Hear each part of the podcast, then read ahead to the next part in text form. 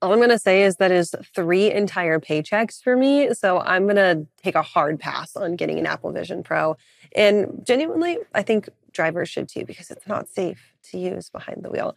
Thank you, Isaiah, for that. We will talk to you a little bit later for some more updates. Right now, we're going to welcome in our next live guest. We've got Nick Shipe joining us from Circle Logistics to talk a little bit about if carriers should change their strategy going into what should be a pretty muted peak season. Nick, thank you for joining us this morning on FreightWaves Now. I think you want to check your mic. You might have yourself on mute there, Nick. You got it? Let's see. Are we good? All right. There I think, we go. Sorry. There we that. go. Yeah, thank you very much for having me. Absolutely. So let's dig right into it. We're kind of staring down the dog days of summer, right? Moving to the end of Q two. And most folks are now kind of reining back any predictions that said, yeah, we'll see an upturn at the end of the year. Looks like it's not quite going to happen. How are carriers starting to react to this? And are we starting to see an adjustment in strategy because of that? Yeah, I don't think so. Um, in, in all honesty, we, we've actually seen an uptick here in June, which has been very nice in the start of the first couple of days here. Um, you know, a lot of our carriers have continued to stick with us. Uh, they know that there's always a cycle when it comes to transportation. And being in that transportation side of things, you, you don't just want to jump ship uh, rather quick. There are some carriers, of course, that are that are going to do that. But, um, you know, with what we've done at Circle Logistics over the past you know, eleven plus years now, is really diversify our book of business. Um, we're not just simply automotive. We're not just simply consumer goods. We have multiple areas that we've been able to, to dig into. And even with that, we still continue to use our, our core carriers. Yes, we may shift them to different projects um, that may still work within their network. Uh, but you know, even so, with you know what we've seen in the last couple months here, we've actually seen a, a nice uptick of things going in the right direction for us, pushing through you know some of the slumps that we did see at the end of Q one and the first part of Q two.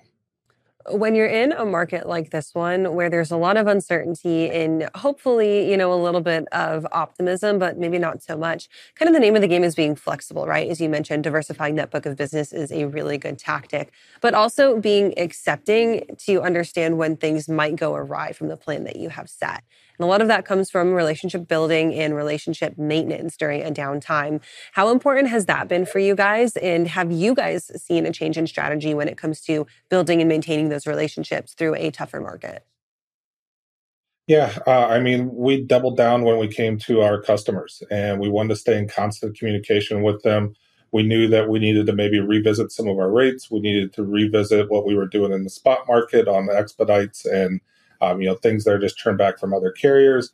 Uh, but we wanted to make sure that at all times we were communicating with our customers. So that way we could proactively communicate with our carriers, keep them on board. Did we lose some? Sure, that's going to happen. You know, a lot of carriers will jump to the best dollar to keep their bottom line moving.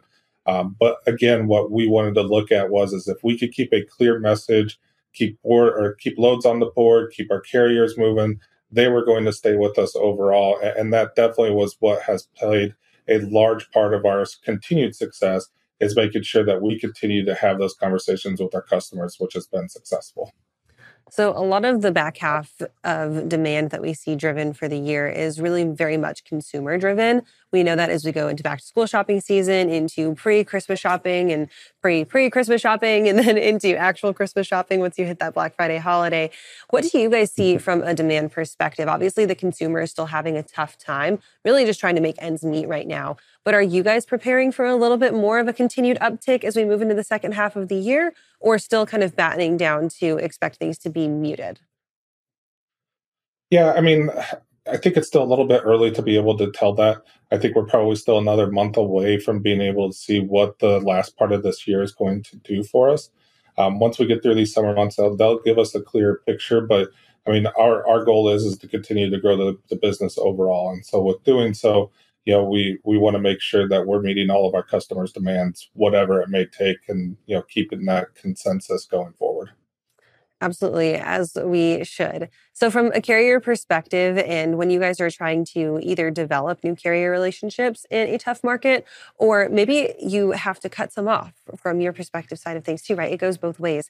How do you go about handling that in a way that doesn't necessarily feel personal or keeps things a little bit more strategic to make sure that people know, you know what, this just isn't simply working out, but we can maybe catch you guys later when things take an uptick? Yeah, uh, you know, our, our goal is, is that we, we retain as many of the carriers as we absolutely can. We want to keep them in our network. We're just continue the com- conversation. Hey, you know, yes, we're not able to pay twenty twenty-one dollars or twenty twenty-two dollars. Uh, but, you know, with that, we still are being able to retain our load count. That was our biggest look at everything that we went through so far this year is, is rates may be different, but if we could continue to keep the load count, which we have, that'll allow us that when the market does shift, we're able to go back to those carriers and say, see, look, we were right. We were able to keep those things moving in the right direction for us, keep our load count up. Now that we have the opportunity to maybe pay a little bit more, we're going to favor those that, that have been able to. Have we had to onboard new carriers? Absolutely. We want to continue to keep that pipeline full as we do with new business. We want to be able to keep that pipeline full. So being able to have that, that good mesh of, yes, we want to retain our core carriers. We want to keep them. They know the lanes. They know the network. They know the, you know, the requirements that are at those sites. We know that we're going to lose some as they're going to chase the ultimate dollar there. That's when we have to, you know, replace that with the new carriers and know that we're able to grow with them as well. I love it. And I love the continued strategy. If people want to catch up with you guys at Circle Logistics and maybe get into your network, it's how can they go, or where can they go to do that? Yeah, uh, started our website, circle delivers dot com. Uh, you're able to apply to be a carrier with us. We're very active on social media, being able to be able to get out there, know what we're doing, know what we're moving, some of our initiatives that go along with that. Uh, my information is always available. I'm willing to help and point in right directions. May not specifically be my department, may be a different department, um, but you know we're we're vastly able to look at different opportunities for carriers. Just reach out. We're willing to to look and see if you meet what we want to hit our customer requirements. As long as that's the case, then we're definitely looking to move you forward. All right, Nick, thank you so much for joining us this morning on FreightWaves Now. We appreciate your insight. Right now, we're going to go ahead and toss it to you a quick break, but we'll be back with our next carrier update in just a few minutes.